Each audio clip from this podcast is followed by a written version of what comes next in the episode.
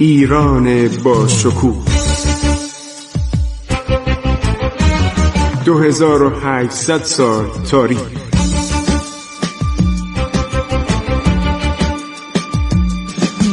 عبور از تاریخ.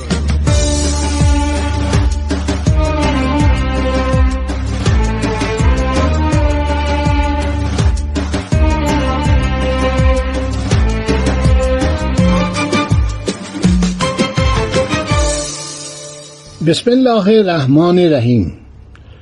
به نام خداوند بخشاینده مهربان.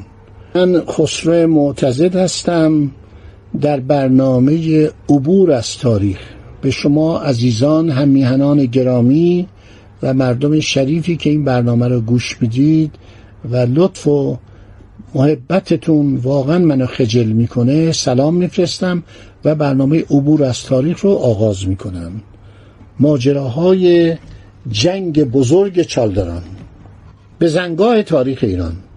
در شب چهارشنبه دوم ماه رجب سال 920 هجری قمری 23 اوت 1514 میلادی قلب تابستونه. هنگام شب نیروهای سلطان سلیم به تپهی رسیدند که از جانب مغرب بر دشت چالداران مسلط و مشرف بود. در راه نیز خبر رسید که قلعه بایزید هم به دست سپاه ترک مسخر شده. ببین اینا هم مال ایران بوده تمام اینا مال ایران بود. با گرفتن این قلعه جناح چپ سپاه عثمانی از خطر احتمالی رهایی پیدا کرد. دشت چالداران در شمال غربی شهر خوی و در بیست فرسنگی شهر تبریز از توابع ولایت چخورسد بوده. وضع طبیعی آن مستطیل و سراشیب مسیل آن از شمال غربی به جنوب شرقی است. چند تا رودخانه در اینجا هست مساحت این دشت هم 750 کیلومتر مربع ارتش ایران چند نفر بودن؟ باور می‌کنید دوازده هزار نفر. سوار قزل باش. هشت هزار سوار زبدن بودن. تمام حسابایی که کردن ارتش ایران حدود 24 هزار تا 27 هزار نفر می‌تونه جمع کنه. شاه اسماعیل هم قبل از ماه سفر 920 اصلا خبر نداشته که این داره میاد به طرف آذربایجان. بعد دستور میده که به حکام به والیان بیگلربگی های ایران که ارتش بفرستید سپاهی بفرستید. اینا بیشتر نیروهای اشایری رو میفرستن. بعضیا با کندی یعنی می‌گفتن تو بهار آینده حتما جنگ میشه. و فکر نمی‌کردن جنگ به این سرعت برسه به ماه اوت سال 1514 سفر 920 شروع میشه. در عرض شود که آغاز قرن 16 همه ما پیاده نظام نداشتیم. سواران قزلباش زره و کلاهخود داشتند پرهای سرخی بر تاج خود زده بودند اسبان سواران ایران برخلاف اسبان سپاه عثمانی بسیار قوی و چابک و راهوار بودند. بعد اسبا زره داشتند که اسب از زخم شمشیر و نیزه محفوظ می داشت سواران قزلباش گرزهای آهنین به نام ششپر داشتند. تیر و کمان داشتن شمشیر و خنجر و تبرزین. توپ و تفنگ هم نداشت. اصلا به توپ و تفنگ فکر نمی‌کردم. گفتم این نامردیه. ناجوان مردی که من از راه دور بزنم و دشمن رو بکشم. شاه اسماعیل بیشتر به ایمان و عقیده باطنی سواران قزلباش معتقد بود. می‌گفت اینا انقدر غیرتمندن که محاله از جبهه عقب نشینی کنن. همینطور هم شد. تقریبا همشون به شهادت رسیدن. و یک خبری هم به شاه ایران رسیده بود. خب خیلی جاسوس داشت. اطلاعات خوبی داشت. در داخل آناتولی خیلی طرفدار ایران بودن طرفدار شاه اسماعیل بودن. بهش خبر دادن ینیچریا می‌خوان شورش کنن. ضمنا در میان ارتش عثمانی خیلی سربازان طرفدار ایران هستند و عرض شود اینا اگر یک روزی ناچار بشن جانب ایران رو می‌گیرن. شاه اسماعیل یک کار بدی کرد. تاریخ میگه. میگه رفت گفت در دشت چالداران با شما روبرو میشیم. لازم نبود اعلام کنه. به جای اینکه بره از مواضع طبیعی شمال شهر خوی مستقر بشه در مواضع کوهستانی و از پهلو به قوای عثمانی حمله کنه و دچار توپخانه عثمانی نشه اعلام کرد ما در دشت چالداران. این کارش خیلی به ضرر تموم شد. استراتژیستای تاریخی بر این کار سلطان ایراد گرفتن. عرض شود که خان محمد استاجدو و نوردی خلیفه روملو گفتن آقا شما شبانه حمله کنید. قبل از اینکه توپخانه و تفنگچیان آماده بشن و تیراندازی بکنن موضع بگیرن عرض شود که ما اگر به اینا حمله کنیم اینا رو داغون می‌کنیم. دورمیشخان رئیس طایفه شاملو گفت نه این خلاف جوان مردیه شاه اسماعیل می‌گفت من که حرامی قافله نیستم یعنی من دزد نیستم. من قطع طریق نیستم. چرا باید شبانه حمله کنم؟ این افکار و اخلاقیات ایرانی اینطوری بود. هر شود که در این جنگ سربازان عثمانی مفصله. تو این جنگ های بزرگی که عثمانی ها نوشتن اروپایی ها نوشتن حیوانات بارکش و اردو را از سه جانب در اطراف سربازان جای دادن عرابا را به هم بستن. هر شود که توپخانه را آماده کردند بعد ارادای توپ با زنجیر به هم بستن.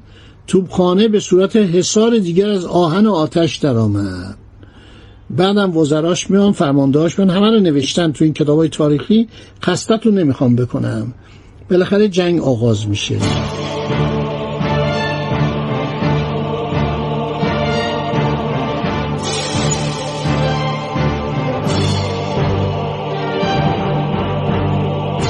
ایرانیام آماده میشن؟ عرض شود که سربازان قزلباش 27 هزار نفر. واقعا تفلکی یعنی اینا چقدر غیرتمند بودن و هنوز عرض شود که ارتش ایران از تمام شهرستان ها و استان ها نیامد مثل زمان ساسانیان. وقتی امپراتورای روم به ایران لشکر میکشتن ایرانیا وارد می‌کردن اینا رو تو ایران. میذاشتن بیان جلو. بعد حال اینا رو می‌گرفتن.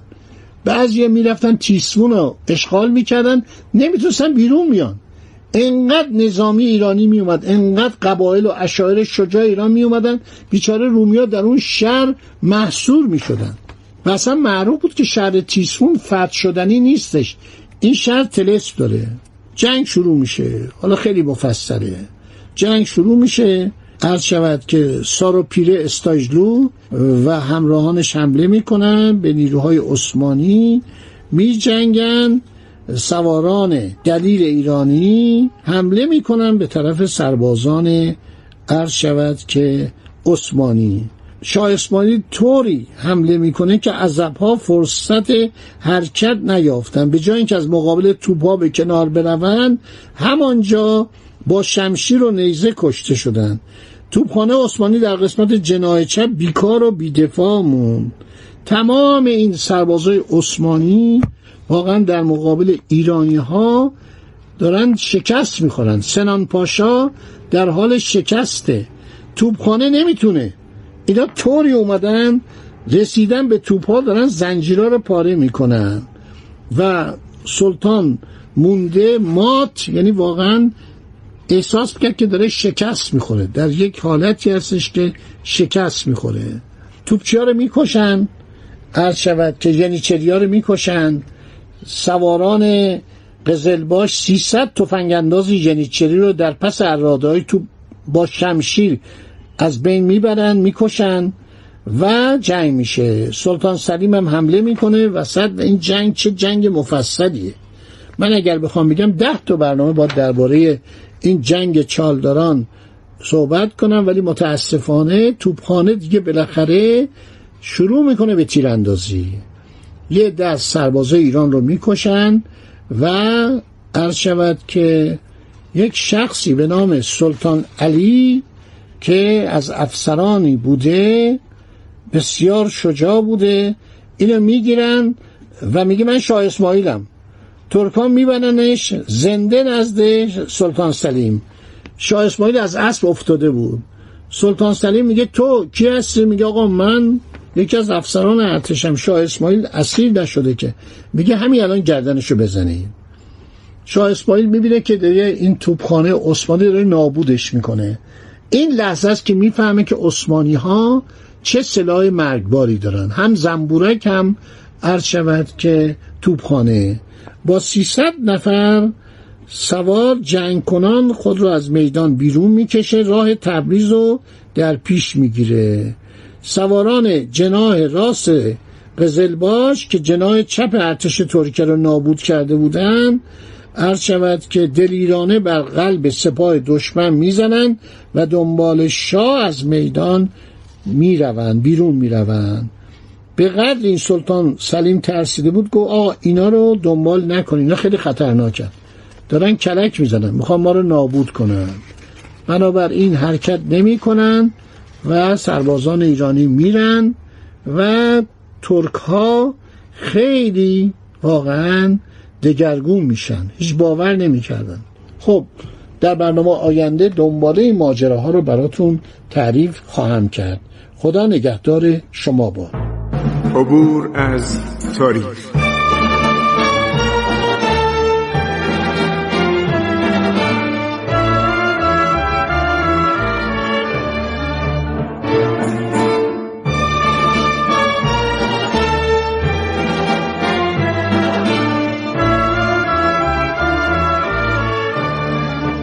ایران با شکوه. 2800 سال تاریخ. سرگذشت ایران ما به روایت خسرو معتزد